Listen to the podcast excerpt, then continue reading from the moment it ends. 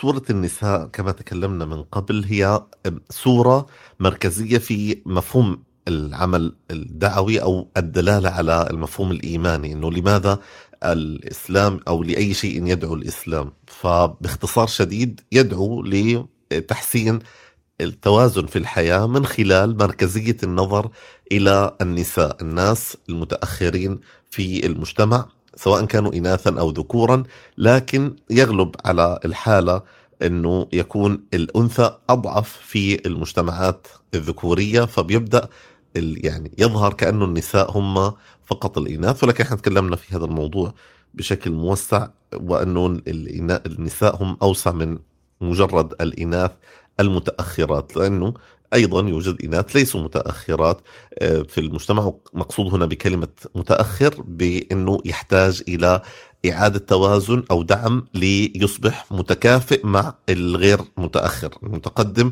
هو اللي عنده القدرات المالية والاجتماعية والمتأخر هو اللي أقل قدرة في المالية في الجانب الجوانب المالية والاجتماعية والقوة. هذا جانب. مركزية الدعوة من خلال سورة النساء تجعل هناك أيضا مركزية ثانية وهي مركزية الميراث.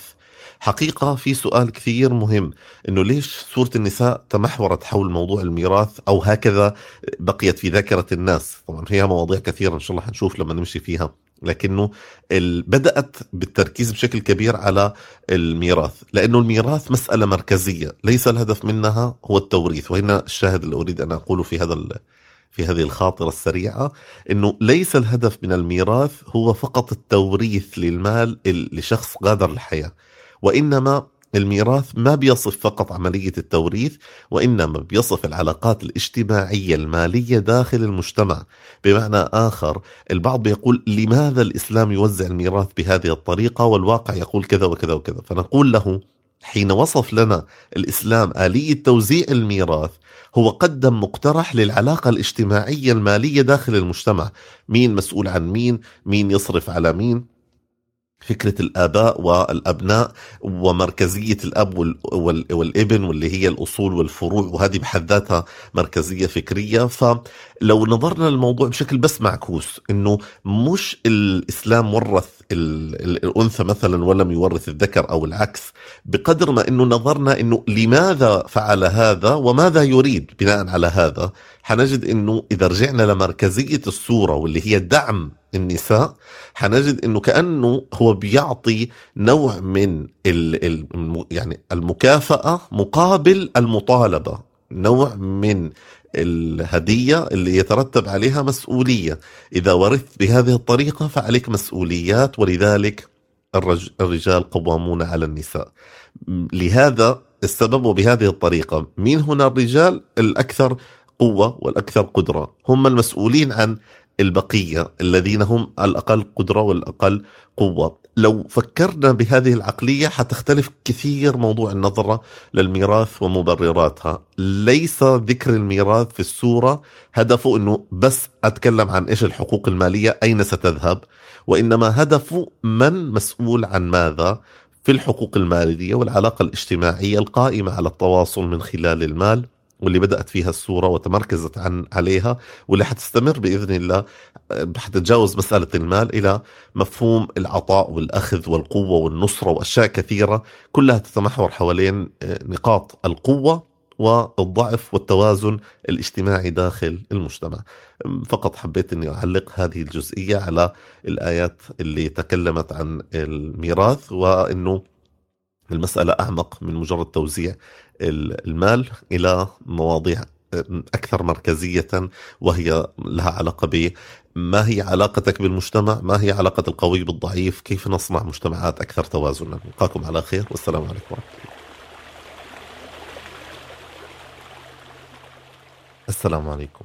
وقفة جديدة مع سورة النساء الورد والصفحة 83 عندي ثلاث وقفات سريعة. الأولى والله يريد أن يتوب عليكم ويريد الذين يتبعون الشهوات أن تميلوا ميلا عظيما. كثير يذهب المفسرين في التفسير الذين يتبعون الشهوات للذين يدعون الناس إلى الفاحشة. لكن في الحقيقة الآية لها استتباع يريد الله أن يخفف عنكم. وبالتالي يصبح الذين يتبعون الشهوات نوعين. نوع يتجه فعلا إلى الفاحشة ونوع آخر يتجه إلى عدم التخفيف والله يريد أن يخفف عنكم وإذا كان الشخص الذي يذهب بالفاحشة يفسد المجتمع بفاحشته فالشخص الذي يذهب إلى عدم التخفيف والتشدد في التعامل مع الأخطاء أيضا يفسد المجتمع بتشدده. الوقفة الثانية هي ولا تتمنوا ما فضل الله به بعضكم على بعض. وهذه قاعدة عامة. للرجال نصيب مما اكتسبوا وللنساء نصيب مما اكتسبن. عجيب. وكأن الرجال لهم مكتسب وللنساء أيضا مكتسب. حتى نجد أنه تستتبع الآيات ذلك فتأتي الآية الرجال قوامون على النساء بما فضل الله بعضهم على بعض. أحيانا كثيرا العقل يذهب فقط إلى تفضيل الرجال بينما الآية واضحة فضل بعضهم على بعض.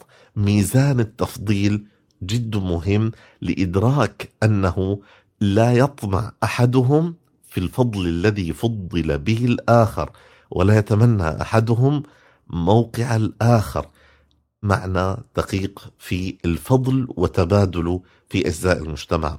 الوقفة الثالثة واعبدوا الله ولا تشركوا به شيئا وبالوالدين إحسانا وبذي القربى واليتامى والمساكين وكأنه محور السورة الضعفاء ثم والجار ذي القربى والجار الجنب ما هو أبعد من ذي القربى والصاحب بالجنب. وابن السبيل الذي لا تعرفه وما ملكت أيمانكم الذي قد يخطر على البال نوع من الاستخفاف في التعامل معهم. إن الله لا يحب من كان مختالا فخورا. كم نحتاج أن نراجع حجم الاختيال الذي أحيانا نحمله في النفوس ونتعامل به مع الآخرين. وكأن هذه الآية وكل الآيات تعيدنا وتذكرنا بنقطة الترابط اللي موجودة في السورة وهي ترابط المجتمع بعضه ببعض بصيغة سليمة ومباركة ورحيمة. نلتقي على خير بإذن الله. والسلام عليكم ورحمة الله. بسم الله الرحمن الرحيم. حياكم الله. العودة إلى ورد سورة النساء والآية 38 واللي بتبدأ والذين ينفقون أموالهم رئاء الناس ولا يؤمنون بالله ولا باليوم الآخر ومن يكن الشيطان له قرينا فساء قرينا. لماذا إنفاق المال لرئاء الناس بهدف المراءة يتنافى مع مفهوم الإيمان بالله واليوم الآخر؟ ستأتي الآية التالية وتقول وماذا عليهم لو آمنوا بالله واليوم الآخر وأنفقوا مما رزقهم الله وكان الله به عليما. برضو لسه مش واضحة ما هي العوامل اللي بتخلي الرياء يتنافى مع اليوم الآخر والإيمان بالله. فتأتي الآية الثالثة إن الله لا يظلم مثقال ذرة وإن تك حسنة يضاعفها ويؤتي من لدنه أجرا عظيما. فتكتمل الصورة في هذه السورة بالحديث عن مفهوم الإنفاق وتكلمنا في الجلسات الماضية عن مركزية موضوع المال في تكوين العلاقات داخل المجتمع من خلال مناصرة الضعفاء واللي هم اللي سميت السورة باسمهم النساء والنساء أيضا ليسوا الإناث كما ذكرنا سابقا وإنما ضعفاء المجتمع بشكل عام. هنا تأتي الآيات من جديد لتعود لموضوع المال ولكن آليات الإنفاق ونية الإنفاق وانتظار أجر الإنفاق. إذا كان الإنسان ينفق ليراء الناس فهو بينتظر الأجر من الناس والشكر والامتنان. وإذا كان لأجل الله عز وجل فهو يطلق هذا العطاء وينتظر أجر واسع من الله عز وجل يأتي ولو بعد حين ولو في يوم آخر بعيد عن اليوم الذي هو فيه. ولذلك هذه الآية تتحدث عن تجاوز لحظة الآن وانتظار العوائد في اللحظة الراهنة إلى القبول بانتظار العوائد حتى لو في لحظات قادمة والوثوق بأن الله لا يظلم مثقال ذرة. ما في خير رح يضيع. ثم تأتي موضوع آخر واللي هو متصل طبعا فكيف إذا جئنا من كل أمة بشهيد وجئنا بك على هؤلاء شهيدا مركزية هذا كله هنا تعود إلى سورة آل عمران هذه الآية بأنه من خلال الداعي وشهود الداعي وتأكيد الداعي على المفاهيم نستعيد التواصل مع المفاهيم التواصلية. نستكمل في المفاهيم التواصلية بعدها بآيتين. يا أيها الذين آمنوا لا تقربوا الصلاة وأنتم سكارى حتى تعلموا ما تقولون. الشرط الأول. ولا جنبا إلا عابري سبيل حتى تغتسلوا. إلا عابري سبيل. الصلاة التي نتعبد بها لله عز وجل هي إشارة لكل عمليات الاتصال التي نحياها في الداخل والخارج. إذا استوعبنا هذا في شرطين في الصلاة. إذا أردت أن تتصل بالآخرين أن تتصل بالمعاني الإلهية أن تقوم لصلاتك أمام الله عز وجل شرطين لازم تقوم فيهم. أن لا تقرب الصلاة وأنت غير حاضر غير واعي لما تقول حتى تعلم ما تقول وبالتالي إدراك ما تفعله. ولا جنبا ليس في حالة الطهارة التي تسمح بالإقتراب والرائحة العطرة. إلا كعابر سبيل مضطر لذلك وإلا فالأصل أن تحافظ على حسن الوصال من خلال إدراك ما تقول ونظافة الداخل والخارج نحو ما تتعامل أو تتصل ما تتعامل معه أو تتصل به. ألم تر إلى الذين أوتوا الكتاب يشترون الضلالة ويريدون أن تضلوا السبيل؟ بيبدأ يتكلم عن اختلالات التأويل التي جاء بها بعض اليهود يحرفون الكلم من الذين هادوا يحرفون الكلمة عن مواضعه. اليهود والذين هادوا واللي هم يعني لهم تفسير أعمق وأوسع من مفهوم اليهود كمذهب دياني. وإنما الذين هادوا يحرفون الكلمة عن مواضعه ويقولون سمعنا وعصينا. واسمع غير مسمع وراعنا ليا بألسنتهم. وطعنا في الدين يريد أن يخففوا التكاليف بدلا من أن يستوعبوا قيمة التكاليف ويجتهدوا فيها. طيب إيش البديل؟ ولو أنهم قالوا سمعنا وأطعنا واسمع وانظرنا لكان خيرا لهم وأقوم. لو اجتهدوا وطلبوا الإعانة والانتظار على الوصول إلى كمال المطلوب لكان هذا خيرا لهم. ولكن لعنهم الله بكفرهم فلا يؤمنون إلا قليلا. وهنا لفتة أخرى في شدة في المراجعات في هذه الصفحتين الصفحة الخامسة والثمانين والسادسة والثمانين ثم بعد ذلك سأقف في الوقفة الأخيرة حين تأتي ال يعني ال ال الآيات بانظر كيف يفترون على الله الكذب وكفى به إثما مبينا بعد إيش؟ بعد ما قال ألم ترى إلى الذين يزكون أنفسهم بل الله يزكي من يشاء ولا يظلمون فتيلا. إذا تزكية النفس بمعايير لم يضعها الله عز وجل في مفهوم التزكية افتراء على الله بالكذب وإثمه يعني مبين حتى هذا الفعل إثم مبين. ألم تر إلى الذين أوتوا نصيبا من الكتاب يؤمنون بالجبت والطاغوت ويقولون للذين كفروا هؤلاء أهدى من الذين آمنوا سبيلا التلاعب في المعايير. من بعد ما تلاعبوا في التأويلات للنظام الإلهي والمعايير الإلهية ينتسب بمعاييرهم لغير المعايير الإلهية ويؤمنون بالجبت والطاغوت ويجعلوا اللي بيمشي وراء الجبت والطاغوت أهدى من الذين آمنوا سبيلا لأنهم يتلاعبون بالمعايير في تأويلاتهم ولا يحسنون التواصل بطهارة في اتصالاتهم وحينها سوف ينفقون أموالهم ويرجون أن تعود عليهم بعوائد لحظية ولكنهم لا يعلمون أن الناس تظلم والله لا يظلم مثقال ذرة.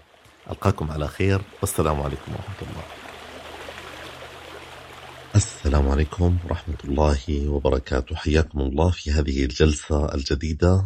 من ورد سورة النساء. في هذه الجلسة راح نتحرك على مساحة أوسع من عدد الآيات لأن الموضوع المركزي مشترك بين هذه الآيات وهو موضوع طاعة الرسول عليه الصلاة والسلام طاعة الرسول في قومه بالآلية و يعني ما يتبع ذلك وما هو يستلزمه.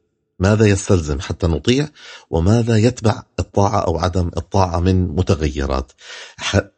يعني سأبدأ من آخر آية ختمنا فيها الورد السابق وهي آية 51 التي قال فيها سبحانه وتعالى ألم تر إلى الذين أوتوا نصيبا من الكتاب يؤمنون بالجبت والطاغوت ويقولون للذين كفروا هؤلاء أهدى من الذين آمنوا سبيلا؟ هنا تبدأ المسألة وهي الوصل بين النظر إلى ما جاء به الرسول عليه الصلاة والسلام وما جاء به غير الرسول عليه الصلاة والسلام والعودة أو المقايسة ما بين ما يتكلم به الرسول وما يتكلم به غير الرسول. هذا الموقف في تقديم ما تكلم به غير الرسول إشكالية تبدأ من خلالها مسألة المخالفة. فماذا جاء الرد؟ جاء الرد أولئك الذين لعنهم الله ومن يلعن الله فلن تجد له نصيرا. أم لهم نصيب من الملك؟ فإذا لا يأتون لا يؤتون الناس نقيرا. البخل الموجود في داخلهم لماذا يفعلون ذلك؟ أم يحسدون الناس على ما آتاهم الله من فضله؟ فقد آتينا آل إبراهيم الكتاب والحكمة وآتيناهم ملكا عظيما. فمنهم من آمن به ومنهم من صد عنه وكفى بجهنم سعيرا. ثم تتتابع الآيات في الحديث عن الكفر والإيمان ثم تأتي بداية في تأسيس أصول التواصل بين الأفراد والمجتمعات، أريد أن أضع هنا ملاحظة بين الأفراد المؤمنين والمجتمع والمجتمعات من حولهم.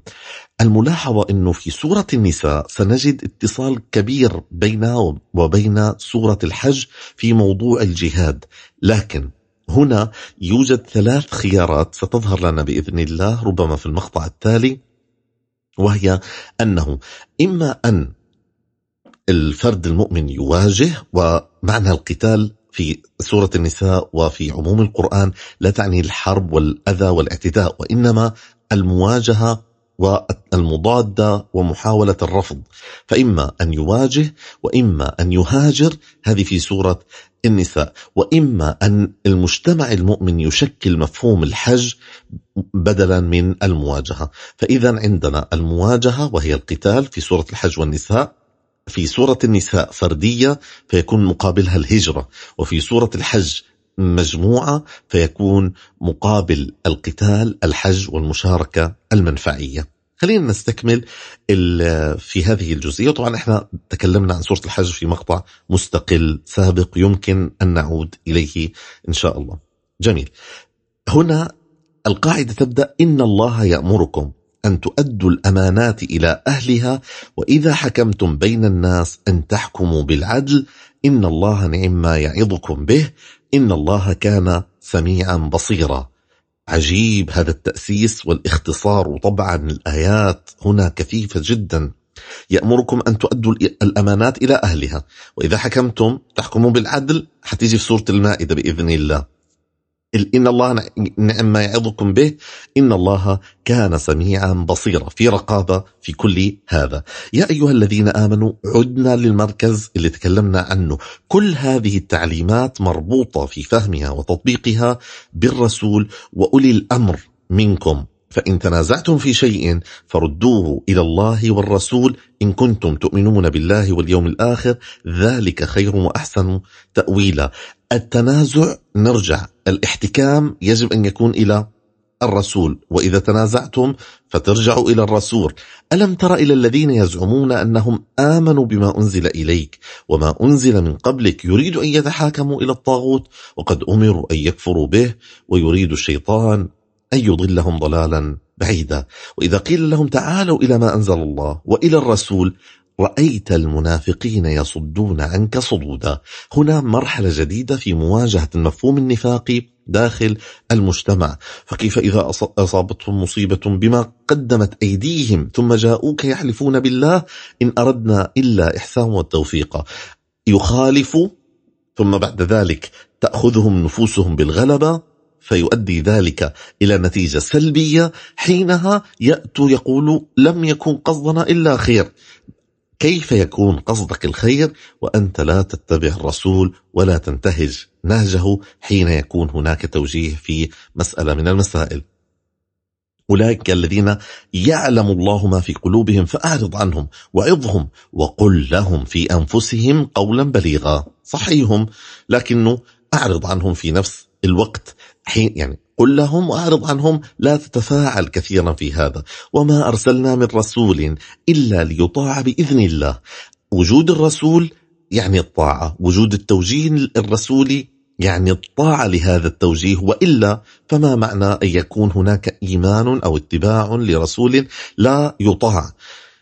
ليست الفكرة في الكلمات وإنما في حقائق الاتباع. ولو أنهم إذ ظلموا أنفسهم جاءوك فاستغفروا الله واستغفر لهم الرسول لوجدوا الله توابا رحيما تحتاج توقف. لماذا يأتون إليك ليستغفروا الله؟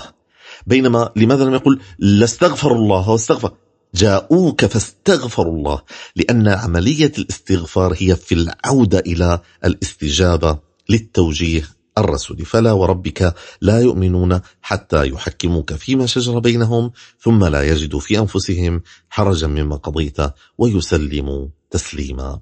ولو أن كتبنا عليهم أن اقتلوا أنفسكم أو اخرجوا من دياركم ما فعلوه إلا قليلا منهم وكأن هذا مقارنة بين الفعل النفاقي وفعل الهجرة التي حدثت أو قام بها المهاجرين الأولين ويقوم بها المتبعين للنبي عليه الصلاة والسلام. هذا المعنى أنه لو أن كتبنا عليهم أن اقتلوا أنفسكم هنا اقتلوا لا يعني أن يعني يأخذ سكين ويقتل نفسه وإنما أن يقاومها وأن يصلحها وأن يبعد عنها شهواتها وأن يوقف تحكمها في نفس في في يعني في حياته. هذه النفس الظالمة. أو خرجوا من دياركم الهجرة. ما فعلوه إلا قليلا منهم. ولو أنهم فعلوا ما يوعظون به. الحمد لله هم مش محتاجين يفعلوا ذلك. إذا فقط يفعلوا ما يوعظون به لكان خيرا لهم أشد تثبيتا. لكان هذا موطن تثبيتهم. وإذا لأتيناهم من لدنا أجرا عظيما ولهديناهم ونعود مرة أخرى. ومن يطع الله والرسول فأولئك مع الذين أنعم الله عليهم من النبيين والصديقين والشهداء والصالحين وحسن أولئك رفيقا. إذا تحققت الطاعة حدث الارتقاء. ذلك فضل من الله وكفى بالله عليما. ثم الآن انتقل إلى موضوع التعامل مع القتال. يا أيها الذين آمنوا خذوا حذركم فانفروا ثباتا أو انفروا جميعا وإن منكم لمن لا يبطئن. الإبطاء في لحظات المواجهة. ثم يأتي التوجيه فليقاتل في سبيل الله الذين يشرون الحياة الدنيا بالآخرة ومن يقاتل في سبيل الله فيقتل أو يغلب فسوف نؤتيه أجرا عظيما. وما لكم لا تقاتلون في سبيل الله والمستضعفين من الرجال والنساء والولدان الذين يقولون ربنا أخرجنا من هذه القرية الظالم أهلها. هذا العتاب يوضح لنا لماذا يقاتل المؤمن الحقيقي. القتال في سبيل الله هو القتال في سبيل المعنى الإلهي ونصرة للمستضعفين من الرجال والنساء والولدان. وهذه مسألة جدا دقيقة ومن أعظم آيات علة القتال. لماذا يقاتل المؤمن هذه الآية؟ الذين آمنوا يقاتلون في سبيل الله. ألم تر إلا الذين قيل لهم كفوا أيديكم وأقيموا الصلاة وآتوا الزكاة فلما كتب عليهم القتال إذا فريق منهم يخشون الناس كخشية الله أو أشد خشية. لاحظ هنا القتال ليس هو فقط بالمعنى الحرب وإنما التواجه مع الناس ولذلك قال يخشون الناس كخشية الله أو أشد خشية. ربما من طبيعة القتال أن يكون هناك خوف من الناس طبعا الخف الخوف غير الخشية لكن هذا له تفصيل إن شاء الله بإذن الله في وقت آخر. لكن لماذا حين يؤمر بالمواجهة يخشون؟ كأن هنا نوع من عدم الرغبة في الظهور أمام الناس بما هم يحملون من الحق والمواجهة. وقال وقالوا ربنا لما كتبت علينا القتال. لولا أخرتنا إلى أجل قريب وكأنهم يستثقلوا ذلك أينما تكونوا يدرككم الموت ولو كنتم في بروج مشيدة وهذا أقصى ما يخشاه الذي يحمل الحق ويواجه الناس به. وهذا أيضا هذه الآية مع أنها تتكلم عن القتال إلا أنها تتكلم عن مرحلتين. ألم ترى إلى الذين قيل لهم كفوا أيديكم وأقيموا الصلاة وآتوا الزكاة فلما كتب عليهم القتال. إذا هذه مرحلة وهذه مرحلة ولكل مرحلة تنزيلاتها اللائقة فيها ويجب أن يكون المتعاملين مع الواقع حكماء في فهمهم لهذه الآيات. أينما تكونوا يدركم ما أصابكم من حسنة فمن الله وما أصابكم وما ما أصابك من حسنة فمن الله وما أصابك من سيئة فمن نفسك وأرسلناك للناس رسولا وكفى بالله شهيدا. وهذا له أيضا معنى في القضاء والقدر جدا مهم. نعود مرة أخرى. من يطع الرسول فقد أطاع الله ومن تولى فما أرسلناك عليهم حفيظا. وهنا قلنا في أكثر من مرة أن هذه الآيات كما ترفع أن الرسول عليه الصلاة والسلام عليه أن يدفع بالناس نحو الإيمان. هي تقول له لست فما أرسلناك عليهم حفيظا. هي أيضا ترفع العتاب عن الرسول عليه الصلاة والسلام إذا الناس لم تؤمن. فكما هي صحيح تقول أنه لا يجب أن يدفع المؤمن الناس إلى الإيمان قهرا ولكن أيضا إذا قدم الإيمان لهم فلم يؤمنوا فهو ليس مخطئا ولا ملاما في ذلك وإنما كل شخص مسؤول عن نفسه.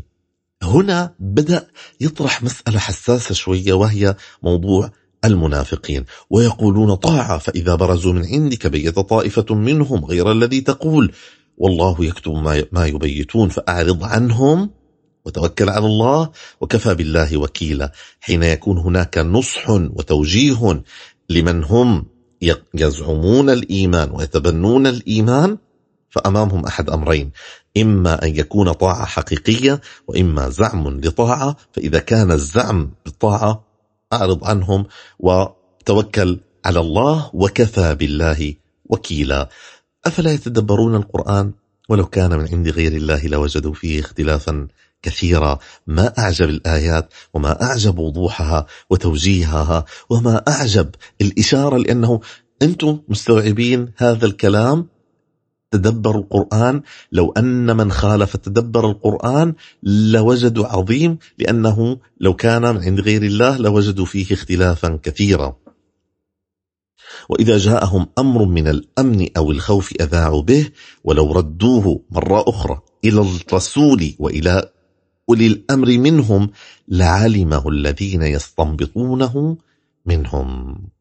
وهذا معنى جديد. إذا ارتقينا من مفهوم الله والرسول الله والرسول وأولي الأمر إلى الرسول في التطبيقات العملية وأولي الأمر الذين يستنبطونه منهم اللي عندهم فقه الاستنباط والفهم. للمواقف فيعرفوا أن هذه الآيات تتكلم عن مثل هذه المواقف ويفهموهم الرابط ويصلح الحال أو تتكلم عن مثل مواقف الخوف أو الذي هم يذيعون به فحتهدأ النفوس وتعالج.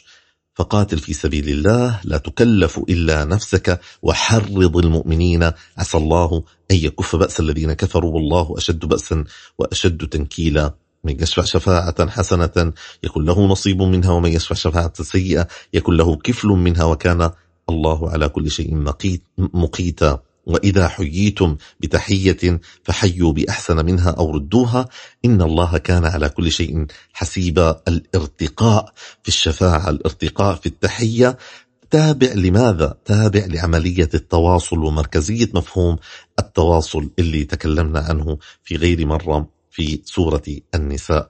الله لا إله إلا هو. لا يجمعنكم إلى يوم القيامة. لا ريب فيه. ومن أصدق من الله حديثا.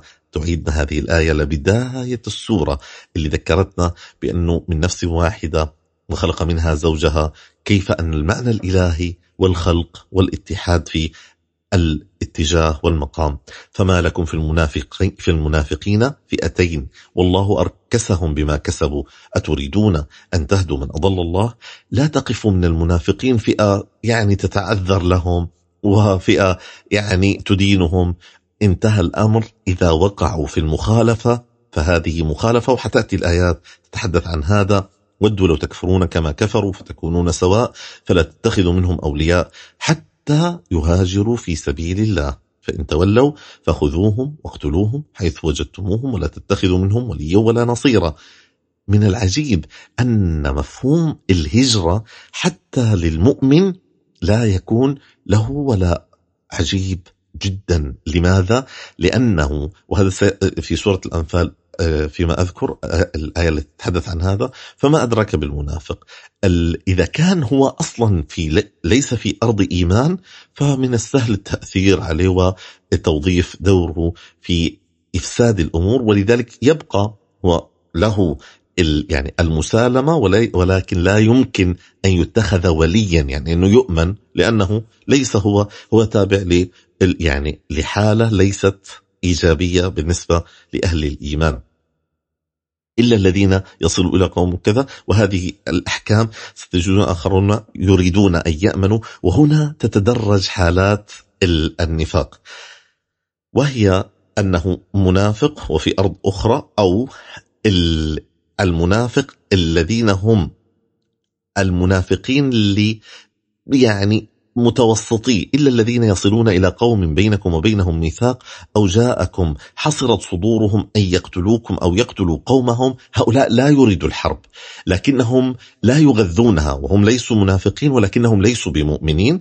هؤلاء ما هو الموقف منهم؟ ولو شاء الله لسلطهم عليكم فلقاتلوكم. فإن اعتزلوكم فلم يقاتلوكم وألقوا إليكم السلام فما جعل الله لكم عليهم سبيلا وما أعجب هذه الآية ووضوحها في مسالمة من ليس صديقك من ليس مؤمنا لكنه ليس عدو فلا تتخذ عدو وإنما سالم وتذكر أنك في يوم من الأيام لم تكن مؤمن. ما أرقى الخطاب وما أرقى الإيقاظ في هذا الجانب؟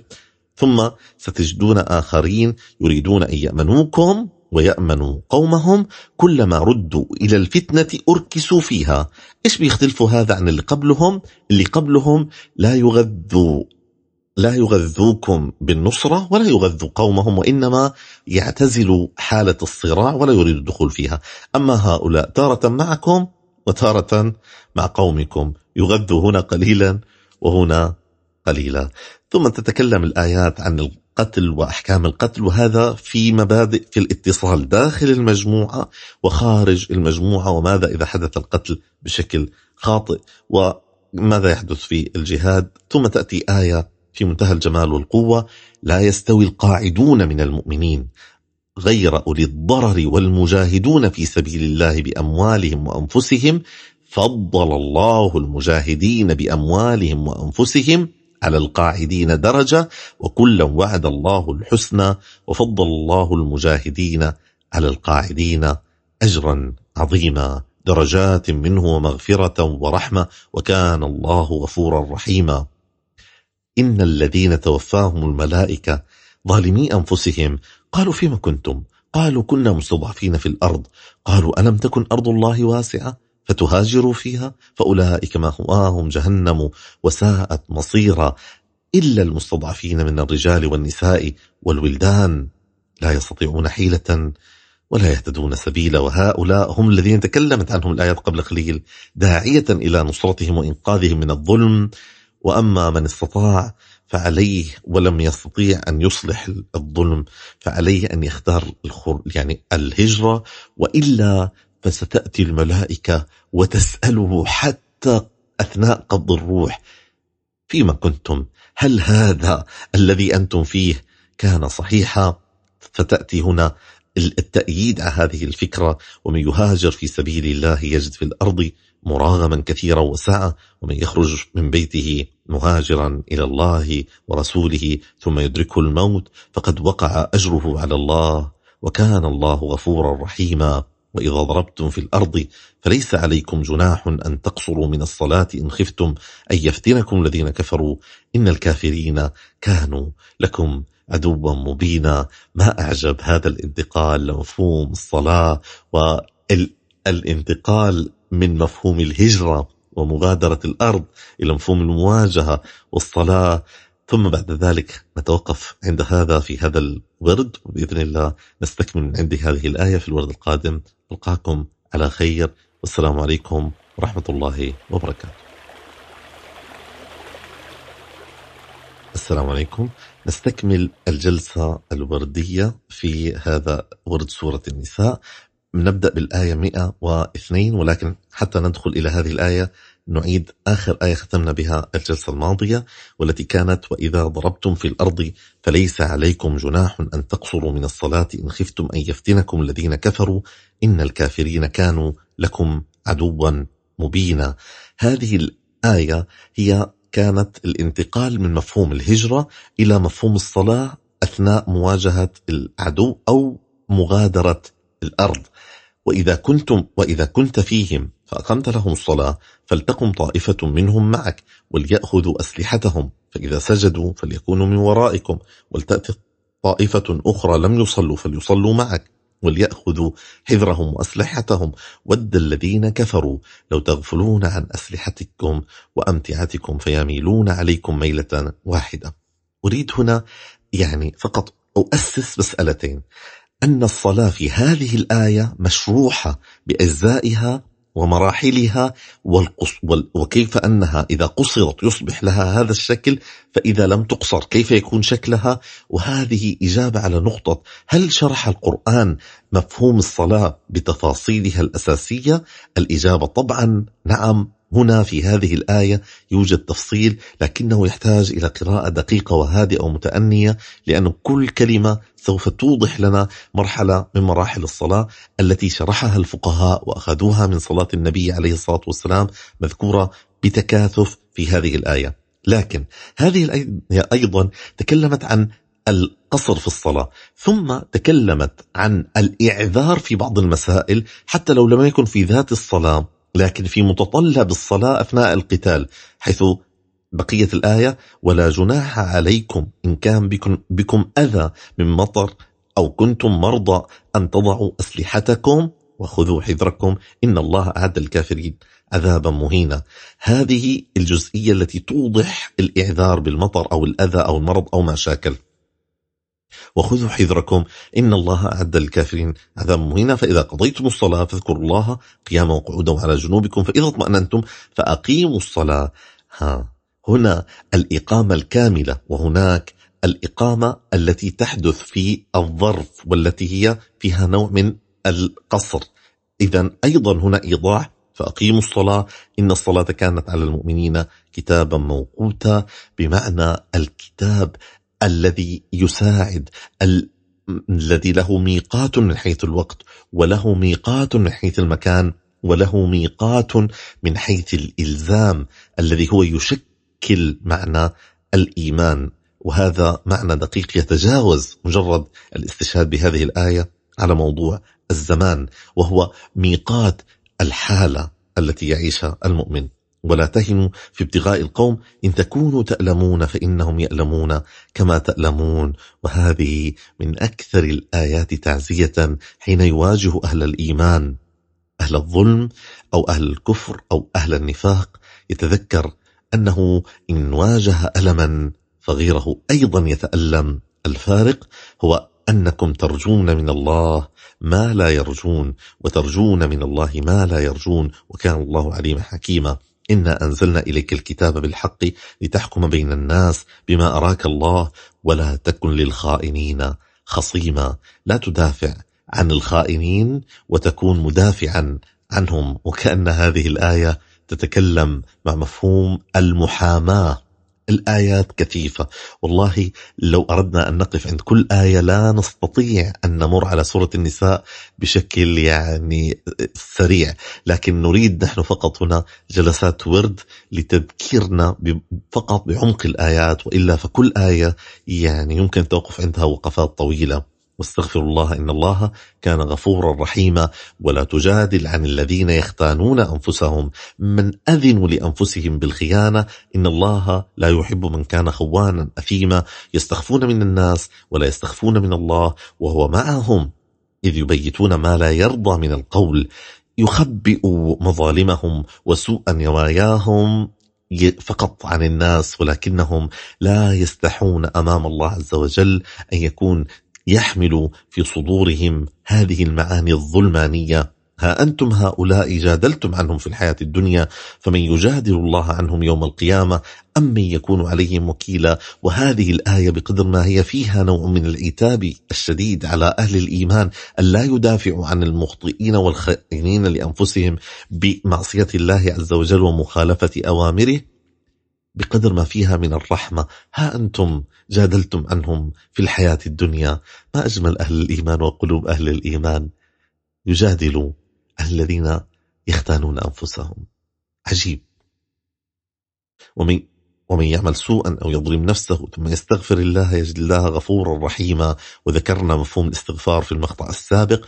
ومن يكسب إثما فإنما يكسبه على نفسه. وكان الله عليما حكيما. ومن يكسب خطيئة أو إثما ثم يرمي به بريئا فقد احتمل بهتانا وإثما مبينا من يخطئ خطأ ثم يلبسه إلى آخر ما أخطر ذلك وما أردأه. ولولا فضل الله عليك ورحمته لهم طائفة منهم أن يضلوك وما يضلون إلا أنفسهم وما يضرونك من شيء. وأنزل الله عليك الكتاب والحكمة وعلمك ما لم تكن تعلم. وكان فضل الله عليك عظيما. رحمة ربي منعت إضلالهم لنبيه ورسوله عليه الصلاة والسلام. ولمن يقرأ هذه الآيات برحمة ربي ينجو الإنسان من إضلال من يختانون أنفسهم من إضلال من ينافقون من إضلال من يخطئون من يذنبون. برحمة الله عز وجل. ومع ذلك وما يضرونك من شيء وأنزل الله عليك الكتاب والحكمة. وعلمك ما لم تكن تعلم. كتاب وحكمة وعلم لم تكن تعلمه. وكان فضل الله عليك عظيما. ألقاكم على خير. والسلام عليكم ورحمة الله. السلام عليكم ورحمة الله وبركاته. حياكم الله وأهلا وسهلا بكم في الجلسة السادسة من جلسات ورد سورة النساء. في الآية 114 والصفحة 97 هنبدأ بآية عجيبة تمتد أو يعني تتصل المواضيع لنعود لنفس مفهوم هذه الآية بعد أربعة صفحات. الآية لا خير في كثير من نجواهم إلا من أمر بصدقة أو معروف أو إصلاح بين الناس ومن يفعل ذلك ابتغاء مرضات الله فسوف نؤتيه أجرا عظيما. الآية التي تقابلها بعد أربع صفحات في نهاية الصفحة الرابعة الصفحة رقم 100 والآية 140 وقد نزل عليكم في الكتاب أن إذا سمعتم آيات الله يكفر بها ويستهزأ بها فلا تقعدوا معهم حتى يخوضوا في حديث غيره. إنكم إذا مثلهم إن الله جامع المنافقين والكافرين في جهنم جميعا. هذه الآية تتصل بالآية التي وجدناها وبدأنا فيها قبل أربع صفحات. وما بينهم يتمركز حول هذه الآيات النجوى وما يحدث في الحوارات وما يمكن أن نتصرف به مع هذه المواقف وهذه التصورات. فبتبدأ الآيات إذا عدنا للآية التي هي في الصفحة 97 114 لا خير في كثير من نجواهم إلا من أمر بصدقة أو معروف أو إصلاح بين الناس. تأتي الآية اللي بعدها ومن يشاقق الرسول من بعد ما تبين له الهدى ويتبع غير سبيل المؤمنين. هنا وقفه تحتاج إلى كثير يقظة. مع عقابه؟ الذي يشاقق الرسول يتعبه ويخالفه ويختلف مع توجيهه. ما هو العقاب الذي يعاقب به؟ عقابه نوله ما تولى. أوه! العقاب أن يعطى ما يطلب وأن يتحقق له ما يرى. هذا هو عين عقابه. ولذلك مخالفة المنهج الرسولي حين يقدم للإنسان العقاب هو أن يترك الإنسان وشأنه كما يشير إلى ذلك ابن عطاء بأنه قد يكون من صور العقاب أن لا مزيد. هذا أدنى صورة من صور العقاب ومن أعظم صور العقاب أيضا أن نوله ما تولى. فإذا تولى شيئا يخالف الرسول ما هو الذي سوف يحدث؟ ونصله جهنم وساءت مصيرا. لماذا؟ إن الله لا يغفر أن يشرك به. إذا كان هذا هو المنهج الإلهي الذي تجلى على الصورة الرسولية فهو المنهج الذي قرره الله عز وجل. والله لا يغفر أن يشرك به ويغفر ما دون ذلك لمن يشاء ومن يشرك بالله فقد ضل ضلالا بعيدا.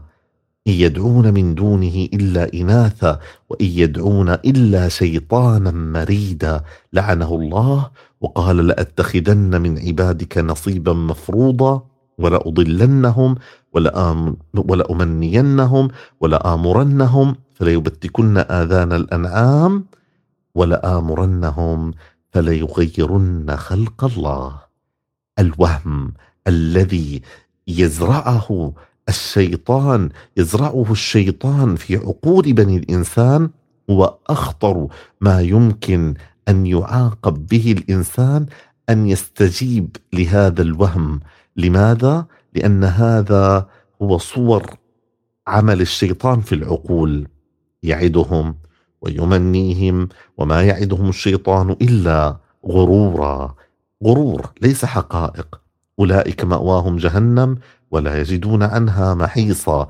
والذين آمنوا وعملوا الصالحات سندخلهم جنات تجري من تحتها الأنهار خالدين فيها أبدا. هذه الآية تذكرنا أيضا بآيات قبل مقطع أو مقطعين تدور في مثل هذا المقارنة ما بين أهل العذاب وأهل الجنة. وهنا مسألة دائما نكررها أن الآيات التي تتحدث عن العذاب هي بشرى خير لأهل الطاعة لأنها تقول لهم أنتم نجوتم من العذاب أنتم نجوتم من أن نوليكم ما توليتم وتو... لأنكم توليتم الله والمنهج الإلهي ووحدتم الله ولم تشركوا بمنهجه شيئا. ثم جاء الرد صريحا مباشرا ليس بأمانيكم ولا أماني أهل الكتاب. من يعمل سوءا يجزى به ولا يجد له من دون الله وليا ولا نصيرا. إشكالية العقل الديني أنه يعتقد أنه بمجرد التسمي باسم الدين فإنه ينجو من العذاب الأليم. وهنا تأتي الرسالة واضحة ليس بأمانيكم ولا أماني أهل الكتاب. الأمر بفعل السوء أو فعل الخير. إذا فعلت السوء تجزى به وإذا فعلت الخير تجزى به. ويعفو الله عز وجل عن كثير. ومن يعمل من الصالحات من ذكر أو أنثى وهو مؤمن فأولئك يدخلون الجنة ولا يظلمون نقيرا. ومن أحسن دينا من أسلم وجهه لله وهو محسن. واتبع ملة إبراهيم حنيفا. واتخذ الله إبراهيم خليلا. أسلم وجهه لله. ثم بعد ذلك تمضي الآيات ويستفتونك في النساء. قل الله يفتيكم فيهن وما يتلى عليكم في يتامى النساء. ضع كلمة يتامى النساء بين قوسين واسمع للباقي. في يتامى النساء اللاتي من هم يتامى النساء؟ اللاتي لا تؤتونهن ما كتب لهن وترغبون أن تنكحوهن. هؤلاء يتامى النساء. ليس هنا التعريف مبني على التعريفات التي في الذهن. ركز في تعريف الآيات القرآنية. من هم يتامى النساء اللاتي لا تؤتونهن ما كتب لهن وترغبوا أن تنكحوهن والمستضعفين من الولدان وأن تقوموا لليتامى بالقسط. هذه الثلاثة هي تقسيمة يتامى النساء اللاتي لا تؤتونهن ما كتب لهن وترغبوا أن تنكحوهن. ألم يجدك يتيما فآوى من فقد المأوى كان يتيما من فقد أن يؤوى وينصر ويعني يعان. هذا تريد أن تنكحوهم لكن لا تعطوهم أجورهم. والمستضعفين من الولدان وأن تقوموا لليتامى بالقسط الإنصاف في حق اليتامى. وما تفعلوا من خير فإن الله كان به عليما. ثم بعد ذلك نعود للعلاقات. سورة النساء صورة العلاقات في عمقها من الفرد إلى المجتمع ومن المجتمع إلى الفرد وإن امرأة خافت من بعلها نشوزا أو إعراضا. عجيب هذا الانطلاق من أن المرأة التي خافت من بعلها نشوزا أو إعراضا. ثم بعد ذلك كأنه اعتذر بلوم. المخطئ لكنه اعتذر أيضا عن خطأ المخطئ ولن تستطيعوا أن تعدلوا بين النساء ولو حرصتم. وهنا كأنه يعاتب المخطئ ويعتذر أمام الذي أخطئ بحقه أن العدل صعب. فبعض التسامح من الطرف الذي يكون ليس منصف بحقه وبعض الاجتهاد من الطرف الذي تجاوز هذا الحق. ثم يضع قاعدة وإن يتفرقا يغني الله كلا من سعته. وكان الله واسعا حكيما. ولله ما في السماوات وما في الأرض ولقد وصينا الذين أوتوا الكتاب من قبلكم وإياكم أن اتقوا الله وإن تكفروا فإن لله ما في السماوات وما في الأرض. وكان الله عزيز وكان الله غنيا حميدا. إن يشاء يذهبكم أيها الناس. ويأتي بآخرين وكان الله على ذلك قديرا. هذه الآية أريد أيضا التوقف سريع عندها. هذه الآية تذكرنا بالآيات الموجودة في سورة محمد. من كان يريد ثواب الدنيا فعند الله ثواب الدنيا والآخرة وكان الله سميعا بصيرا. هذه أيضا تذكرنا بآيات في سورة آل عمران. ثم بعد ذلك تنتقل الآيات إلى يا أيها الذين آمنوا كونوا قوامين بالقسط شهداء لله ولو على أنفسكم أو الوالدين والأقربين. شهادة الحق والإنصاف والعدل دون الدخول في تقييم التوزيع العدل بين الناس. وكيف هذا؟ يعني غني وهذا فقير فنقسم له وهذا نأخذ من ماله أو الله أولى بهما. ثم يا أيها الذين آمنوا آمنوا بالله ورسوله والكتاب الذي نزل على رسوله والكتاب الذي أنزل من قبل. هذه الآية تذكرنا بمركزية المقاطع السابقة كلها والتي هي العودة إلى مفهوم الإيمان بالله والرسول في المقطع السابق وأولي الأمر وطاعة أولئك هنا الإيمان بالله والرسول والكتاب الذي نزل على رسوله والكتاب الذي أنزل من قبل. اذا حتى الكتب التي نزلت من قبل المؤمن مؤمنا بها. وهنا لفته لطيفة للإمام الطبري.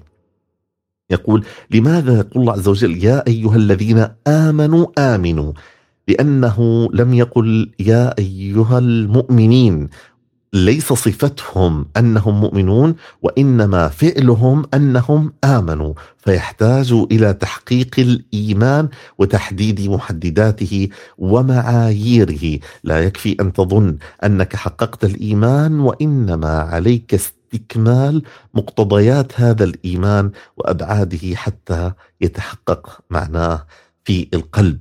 إن الذين آمنوا ثم كفروا ثم آمنوا ثم كفروا ثم ازدادوا كفرا لم يكن الله ليغفر لهم ولا ليهديهم سبيلا. انقلابات الإيمان واضطراب الإيمان في القلوب ما أخطر وما أشق. لماذا هذا المفهوم متكرر في سورة النساء؟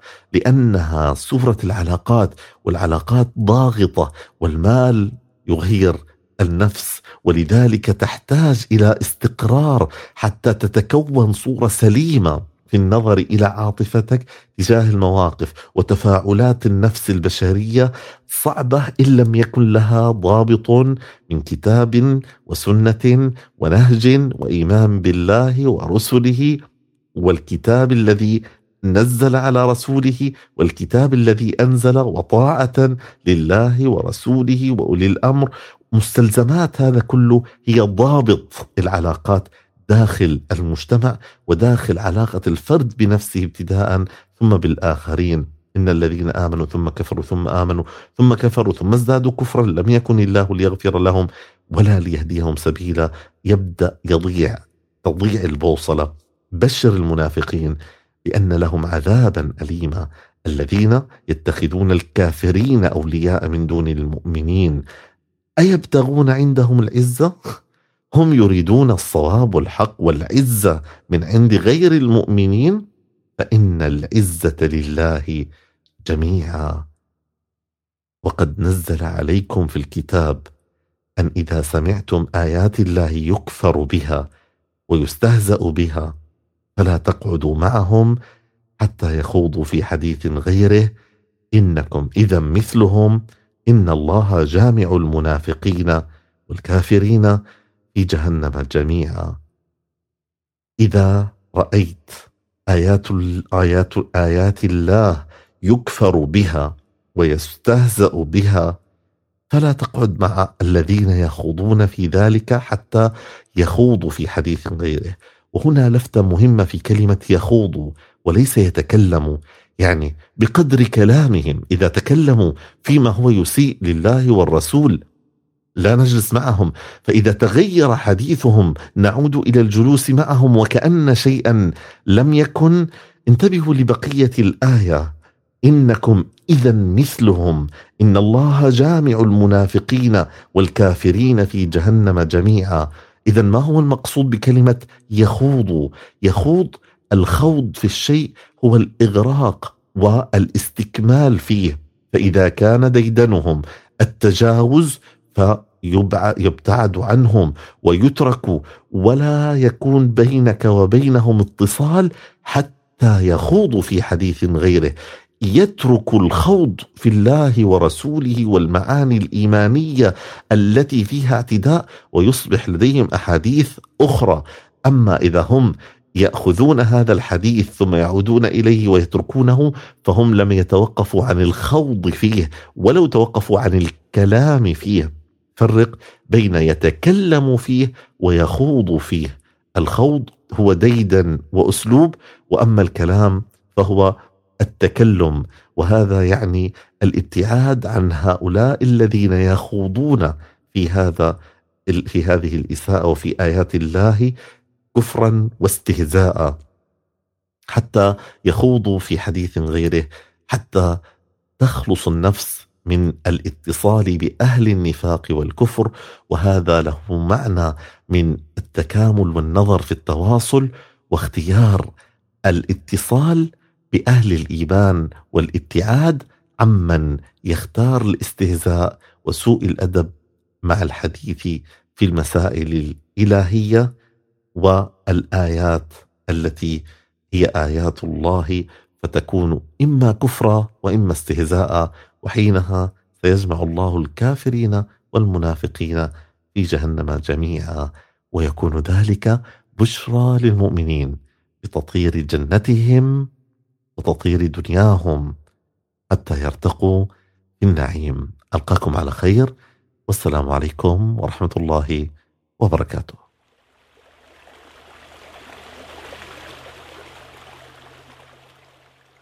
السلام عليكم ورحمة الله وبركاته. لقاؤنا السابع من سورة النساء وورد سورة النساء. حنبدأ بالآية 141 الذين يتربصون بكم فإن كان لكم فتح من الله قالوا ألم نكن معكم؟ وإن كان للكافرين نصيب قالوا ألم نستحوذ عليكم ونمنعكم من المؤمنين؟ فالله يحكم بينكم يوم القيامة ولن يجعل الله للكافرين على المؤمنين سبيلا. هذه الآية في موضوع النفاق. النفاق في عمقه مسألة اتصالية. حين يظهر المنافقين في المجتمعات فهم يقومون بعملية إفساد للتواصل بين المؤمنين. إخلال في الصف.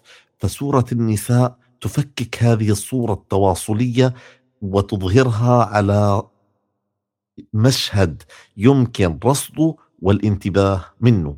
وهذا المشهد هو الذين يتربصون بكم فإن كان لكم فتح إذا حدث النصر لكم قالوا ألم نكن معكم؟ إحنا معكم يا مؤمنين. وإذا كان الكافرين انتصروا قالوا ألم نستحوذ عليكم ونمنعكم من المؤمنين؟ ما حميناكم من المؤمنين ونحن انتبهوا ونحن مع المؤمنين حتى حين يخاطبون المخالفين والكفار هم يقولوا إحنا مع المؤمنين لكننا ناصرناكم وحميناكم فالله يحكم بينكم يوم القيامة ولن يجعل الله للكافرين على المؤمنين سبيلا. الآية ختمت بشكل ممكن تكون ولن يجعل الله للمنافقين على المؤمنين سبيلا لماذا ختمت للكافرين على المؤمنين سبيلا؟ وكأنها تتحدث عن أهل النفاق وأن السبيل الذي يتحصله أهل الكفر على من يظهر أنهم من أهل الإيمان إنما هو ليس على المؤمنين الحقيقيين. والسؤال من سمح لأهل الكفر أن يكون لهم على المؤمنين سبيلا؟ إنهم المنافقون. سمحوا بذلك ولذلك أول ما يتجاوز فعليهم وإذا تجوز على المؤمنين فبسببهم ولذلك إن المنافقين يخادعون الله وهو خادعهم وإذا قاموا إلى الصلاة قاموا كسالى. الكسل يراؤون الناس وتكلمنا عن الرياء في مقاطع سابقة وأنه ضد الإيمان بالله ولا يذكرون الله إلا قليلا. هذه الثلاث صفات. ثم مذبذبين بين ذلك لا إلى هؤلاء ولا إلى هؤلاء. ليسوا واضحي الوجهه ومن يضلل الله فلن تجد له سبيلا. عجيب. معنى أنه يضلله الله. كيف يضلله؟ حتاتي الآيات بشكل عجيب في المقطع هذا أو التالي تتحدث عن من الذي يضله الله ولماذا يضله الله. يا أيها الذين آمنوا لا تتخذوا الكافرين أولياء من دون المؤمنين. أتريدون أن تجعلوا لله عليكم سلطانا مبينا؟ عجيب هذه الخاتمة أيضا للآية. أتريدون أن تجعلوا لله عليكم سلطانا مبينا؟ كيف يكون لله على المؤمنين سلطانا مبينا؟ إذا اتخذوا الكافرين أولياء فعل المنافقين إذا حدث ذلك الله عز وجل يكون له عليهم سلطانا مبينا. حينها ينبههم اللي بيجري هذا المجرى مؤمنا كان وفعل الفعل الخاطئ. تكلمنا في المقطع السابق ليس بأمانيكم ولا أماني أهل الكتاب. أو كان منافقا مدركا لنفاقه.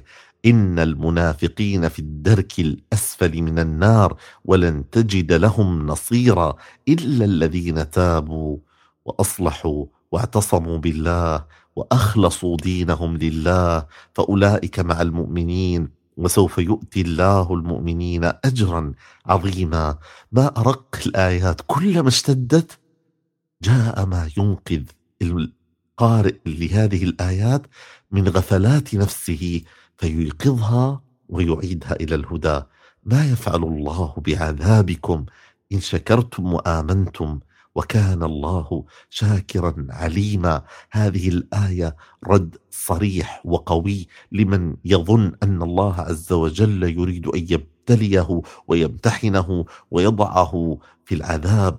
إنما الله عز وجل يريد من خلقه أن يتوبوا وأن يشكروا ويؤمنوا فيكون بذلك تحققت لهم الرحمة.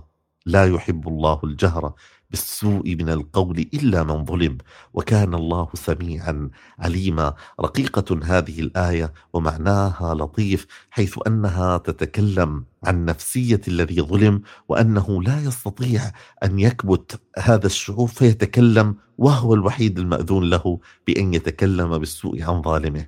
إن تبدوا خيرا أو تخفوه أو تعفوا عن سوء فإن الله كان عفوا قديرا. دعوة للارتقاء وإظهار الجميل. إن الذين يكفرون بالله ورسوله ويريدون أن يفرقوا بين الله ورسله.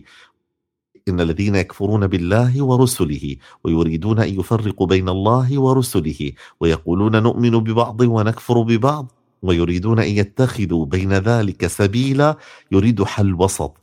كل من آمن بما بعث به محمد عليه الصلاة والسلام من لدن آدم إلى يوم القيامة آمن بحقيقة الأنبياء والرسل والبعث وحقائق الالتزام ولم يفرق بين الله ورسله.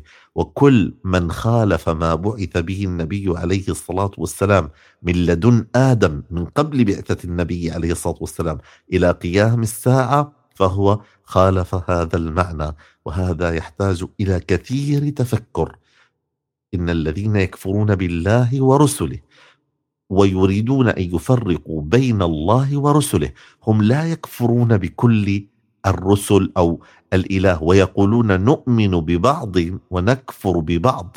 فانتفى عنهم الإيمان لاجتزائهم الإيمان.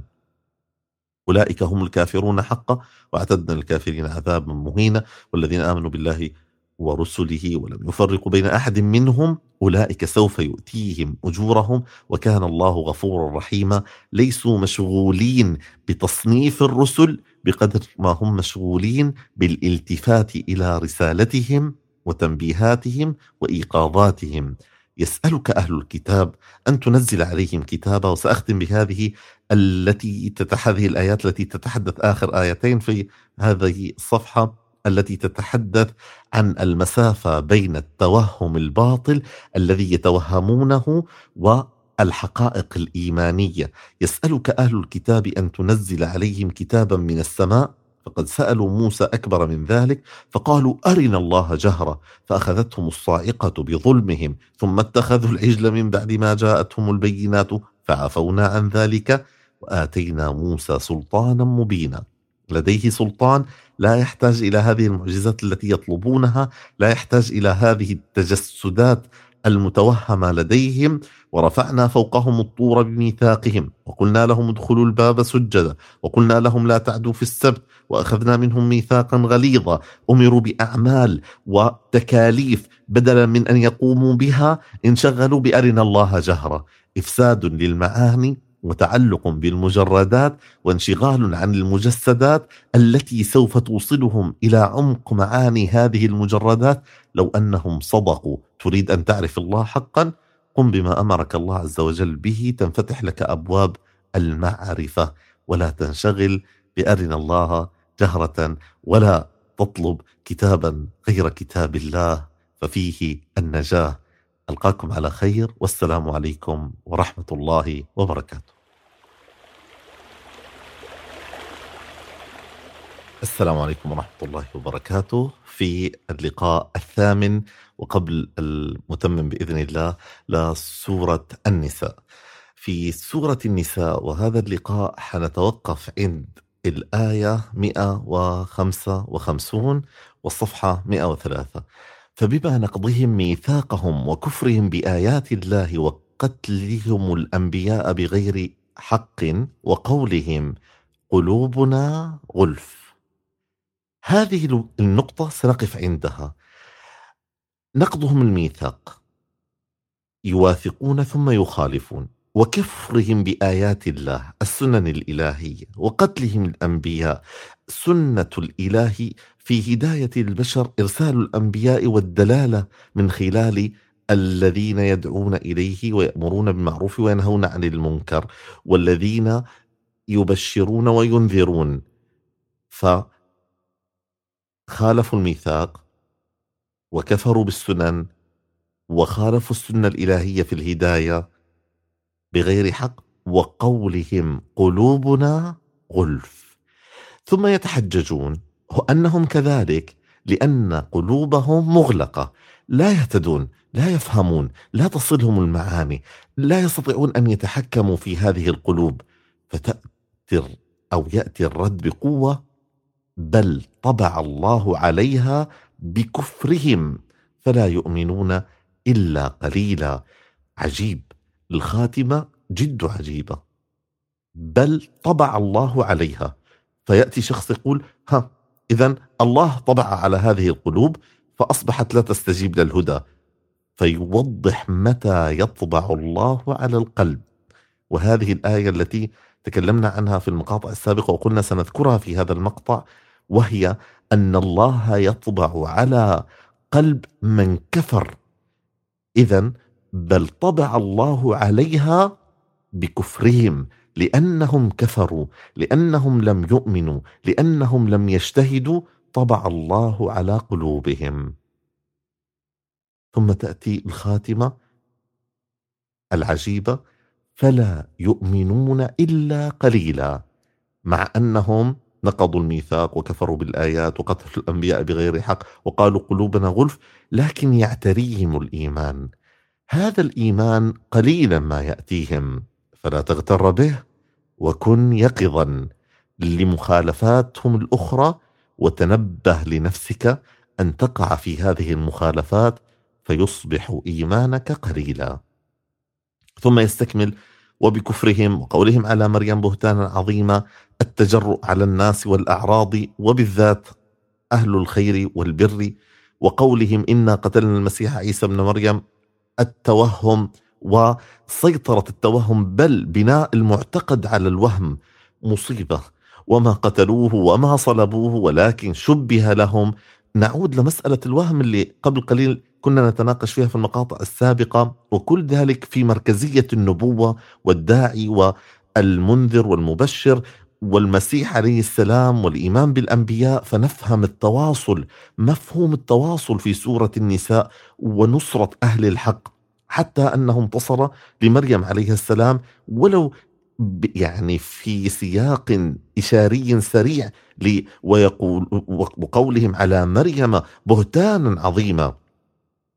ثم بعد ذلك يستكمل وإن الذين اختلفوا فيه لفي شك منه ما لهم به من علم إلا اتباع الظن. هم في الأخير يتبعوا الظن وبيعملوا على أساس هذه الظنيات ويبنوا عليها المعتقدات. ثم تستكمل الآيات بل رفعه الله إليه ثم تأتي فبظلم من الذين هادوا. هذه الوقفة الثانية حرمنا عليهم طيبات أحلت لهم وبصدهم عن سبيل الله كثيرا. الآية واضحة هذه الطيبات أحلت لهم لكن بظلم منهم حرمت عليهم ولأنهم يصدون عن سبيل الله كثيرا. هذه الآية تبقى تحتاج إلى نوع من التفسير والتفكيك. إلى أن نصل بإذن الله إلى سورة الأنعام سنجدها مفروده بشكل رائع جدا وفذ ومذهل بأنه الطيبات تحرم على من لم يتبع الهدى فبتختلط عنده الحلال بالحرام ويشرك إشراك التشريع وبالتالي يصبح مش واضح عنده ما هو الصواب من الخطأ وتحدث الإشكاليات. طبعا وأخذهم الربا الأسباب أيضا. إذا أحلت لهم بصدهم عن سبيل الله ال ال ال ال بظلم منهم وبصد عن سبيل الله وأخذهم الربا وقد نهوا عنه وأكلهم أموال الناس بالباطل الناس الناس بالباطل واعتدنا الكافرين منهم عذابا أليمة لكن الراسخون في العلم منهم والمؤمنون يؤمنون. أيضا في المقطع السابق أشرنا لفكرة أنه يا أيها الذين آمنوا آمنوا هنا المؤمنون يؤمنون بما أنزل إليك وما أنزل من قبلك. آمن غير أو آمن غير مؤمن. هنا يصف المؤمن وليس الذي آمن تشكل عنده الفعل وإنما من تحول حال الإيمان عنده إلى صفة مستقرة فأصبح مؤمنا بما أنزل إليك وما أنزل من قبلك. والمقيمين الصلاة والمؤتون الزكاة والمؤمنون بالله واليوم الآخر أولئك سنؤتيهم أجرا عظيما. وهذا جماع أركان الإيمان. أنزل إليك وما أنزل من قبلك الإيمان بالله وكتبه ورسله واليوم الآخر والقضاء خيره وشره. تكاد تكون مجتمعة في هذه الآية.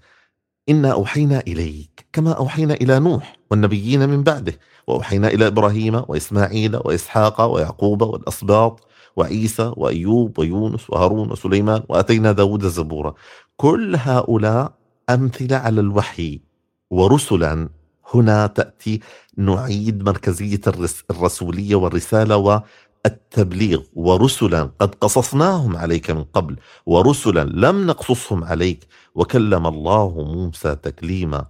ما هي صفة هؤلاء الرسل؟ مبشرين رسلا مبشرين ومنذرين لئلا يكون للناس على الله حجة بعد الرسل. وكان الله عزيزا حكيما عجيب هناك حتى لا تجعل لله عليك سبيل. وهنا حتى لا يكون للناس على الله حجة. في المقطع السابق كانت تلك وهذه في هذا المقطع كانت هذه تحتاج إلى تدقيق ومراجعة هذه الجزئيات. لكن الله يشهد بما أنزل إليك. أنزله بعلمه والملائكة يشهدون وكفى بالله شهيدا. إن الذين كفروا وصدوا عن سبيل الله قد ضلوا ضلالا بعيدا. إن الذين كفروا وظلموا لم يكن الله ليغفر لهم ولا ليهديهم طريقا إلا طريق جهنم خالدين فيها أبدا. وكان ذلك على الله يسيرة وهذا استكمال للوقفة التي وقفناها قبل قليل بأن إن الذين كفروا وظلموا لم يكن الله ليغفر لهم ولا ليهديهم طريقا. من لم يمارس الكفر ولجأ إلى الإيمان يهديه الله لكن من مارس الكفر تحجب عنه طرق الهداية. يا أيها الناس قد جاءكم الرسول بالحق من ربكم فآمنوا خيرا لكم وإن تكفروا فإن لله ما في السماوات والأرض. وكان الله عليما حكيما. هو الغني عن هداية كل البشر عن أن يهتدوا أو يلجأوا إليه والبشر هم الفقراء إلى الله المحتاجون إلى هدايته. ولتتحقق الهداية ينبغي أن يتحقق الإيمان اولا والاجتهاد وحسن الاتصال بالمعنى الرسولي وحسن التواصل بالمعاني الإيمانية والمجتمع وأجزائه. وكأن السورة تدرجت من الضعفاء إلى التعامل مع الناس إلى التعامل مع المخالف إلى التعامل مع من يظهر التوافق ويبطن التخالف من المنافقين إلى أن ارتقت في التعامل مع أهل الإيمان ثم التعامل مع من يبلغ الناس الإيمان وينبههم على هذا المعنى. بقي لنا بإذن الله جلسة قادمة. ألقاكم على خير. والسلام عليكم ورحمة الله. السلام عليكم ورحمة الله وبركاته. في جلستنا التاسعة التي نختتم فيها بإذن الله وقفاتنا الوردية مع سورة النساء. هذه الوقفة ستوصلنا إلى الصفحة قبل الأخيرة أو قبل نصف الأخير لأنه هي صفحة والنصف هي الختام.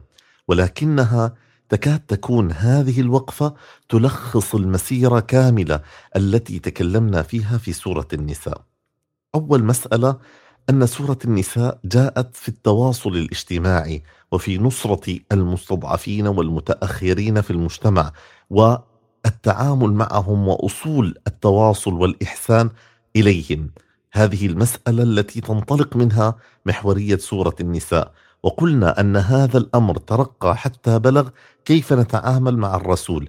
وكذلك التعامل مع الرسول عليه الصلاة والسلام في المجتمع هو الذي يشكل التواصل داخل المجتمع ويظهر ذلك في هذا المقطع في في مطلعه في الآية رقم 171 في الصفحة 105 يا أهل الكتاب لا تغلوا في دينكم ولا تقولوا على الله إلا الحق. إنما المسيح عيسى إنما المسيح عيسى ابن مريم رسول الله وكلمته ألقاها إلى مريم وروح منه. فآمنوا بالله ورسوله ولا تقولوا ثلاثة انتهوا خيرا لكم. إنما الله إله واحد سبحانه أن يكون له ولد. له ما في السماوات وما في الأرض وكفى بالله وكيلا. اذا محور التواصل مع الرسول هو أن لا نظن فيه أنه ولد لله. وهذا كله واضح في السورة. ما معنى الولد وما معنى الميراث وما معنى التواصل المادي والمعنوي داخل المجتمع. فينتفي عندك أن يكون لله ولد بعد ما أنت قريب في التواصل من مفهوم الأبوة والبنوة والأولاد والميراث وغيرها. وأيضا يتضح أن التواصل في المجتمع يحتاج إلى أن يكون هناك حسن إدراك للقيم. كونه رسول الله فهو يقف عند هذه الرتبة ولا يكون لله ولد. المسألة الأخرى الا تغلوا في دينكم، المسألة التي تكلمنا عنها في الجلسة الماضية وهي أيضا مختلفة عن هذه المسائل هي الا يتوهموا ثم يبنوا على توهماتهم تصورات دينية تضعف المجتمع وتفسد التواصل في داخله. لن يستنكف المسيح أن يكون عبدا لله. ولا الملائكة المقربون ومن يستنكف عن عبادته ويستكبر فسيحشرهم إليه جميعا كلهم عائدين إلى الله. فأما الذين آمنوا وعملوا الصالحات فيوفيهم أجورهم ويزيدهم من فضله وما الذين استنكفوا واستكبروا فيعذبهم عذابا اليما ولا يجدون لهم من دون الله وليا ولا نصيرا. المبدأ الإلهي والقيم الإلهية إذا قام بها الناس فلهم الخير. وإن لم يقم بها فلن يجدوا لهم من دون الله وليا ولا نصيرا. وهنا يأتي الختام بالآية يا أيها الناس قد جاءكم برهان من ربكم. هنا كبداية سورة النساء يا أيها الناس اتقوا ربكم الذي خلقكم. تأتي أيضا خاتمة سورة النساء بالآيات الثلاث يا أيها الناس قد جاءكم برهان من ربكم. بدأ الخطاب وهنا تم الخطاب. وأنزلنا إليكم نورا وأنزلنا إليكم نورا مبينا. برهان ونور. عجيب. اكتملت الفكرة والمنهجية التي لأجلها يدعو الداعي ولأجلها يخاطب الناس. يا أيها الناس فأما الذين آمنوا بالله واعتصموا فسيدخلهم في رحمة منه وفضل ويهديهم إليه صراطا مستقيما.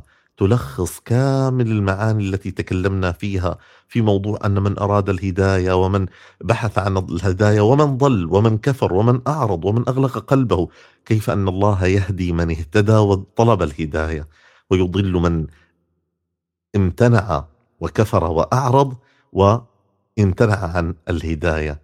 ثم بعد ذلك اكتملت الصورة والسورة فختمت بمعنى ابتدأت به وهو إيضاح المعاني الأرضية التجسدية في موضوع الميراث. الذي قلنا هنا ليس الحكمة منه هو كيف توزع الأموال فقط وإنما من الحكم التي ورد لأجلها الميراث إيضاح العلاقات داخل المنظومة الاجتماعية. وإذا كان الميراث في مبتدأ السوره تكلم عن الوراثة داخل الأسر التي يوجد فيها أبناء وآباء هنا جاء ليتكلم عن حالة استثنائية وبهذا يختتم المسألة ويزيل الوهم وتكون سوره النساء في خاتمتها تتكلم وتتمركز حول إزالة الأوهام. إزالة وهم أن يكون عيسى ابن الله وأن يكون الرسول ابن الله. إزالة وهم أنه هناك من يستطيع أن يستنكف عن أن يكون عبدا لله وأن من استنكف وأعرض فإن له عذابا أليما. إزالة الأوهام بأن قد قدم لكم أيها الناس البرهان وإليكم النور فاعتصموا بما أنزل الله عز وجل عليكم وأمركم به. وهنا تغلق السورة بإيضاح لمحور أساس ارتكزت عليه السوره وهي مادية العلاقات والتجسدات التي انبنت على المبادئ التي قدمتها السوره يستفتونك قل الله يفتيكم في الكلالة. إن امرؤ هلك ليس له ولد وله أخت.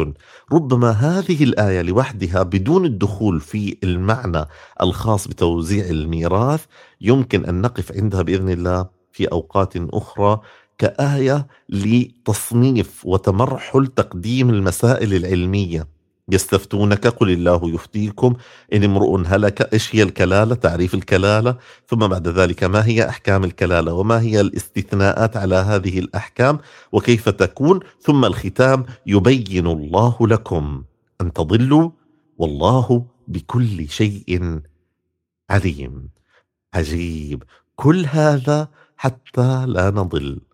الحمد لله الذي أتم لنا قراءة سورة النساء والوقوف على أورادها وجعلنا ممن فتحت لهم المعاني واطلع عليها. نسأل الله عز وجل أن يرينا الحق وينير دروبنا وأن يهدينا سبيل الرشاد ويصلح قلوبنا ونفوسنا وأن يهدينا إلى الحق وأن يبين لنا الحق فنهتدي ولا نضل. ونعلم أن الله بكل شيء عليم فنتعلم مما أنزل الله عز وجل علينا ونلزم نسأل الله عز وجل أن يوفقنا لما يحب ويرضى. الحمد لله الذي تتم به الصالحات الحمد لله الذي تمت به البركات وصلاة وسلام على النبي الهادي المعلم الأول الذي علمنا كيف ننظر إلى الآيات وكيف نتأمل المعاني ونحقق فيها السير ونقيم من خلالها العبادات. أسأل الله عز وجل أن يبارك لنا وأن يجمعنا بنبيه عليه الصلاة والسلام في عليين صلى الله على نبينا محمد وعلى آله وصحبه وأتباعه إلى يوم الدين. والحمد لله رب العالمين. والسلام عليكم ورحمة الله.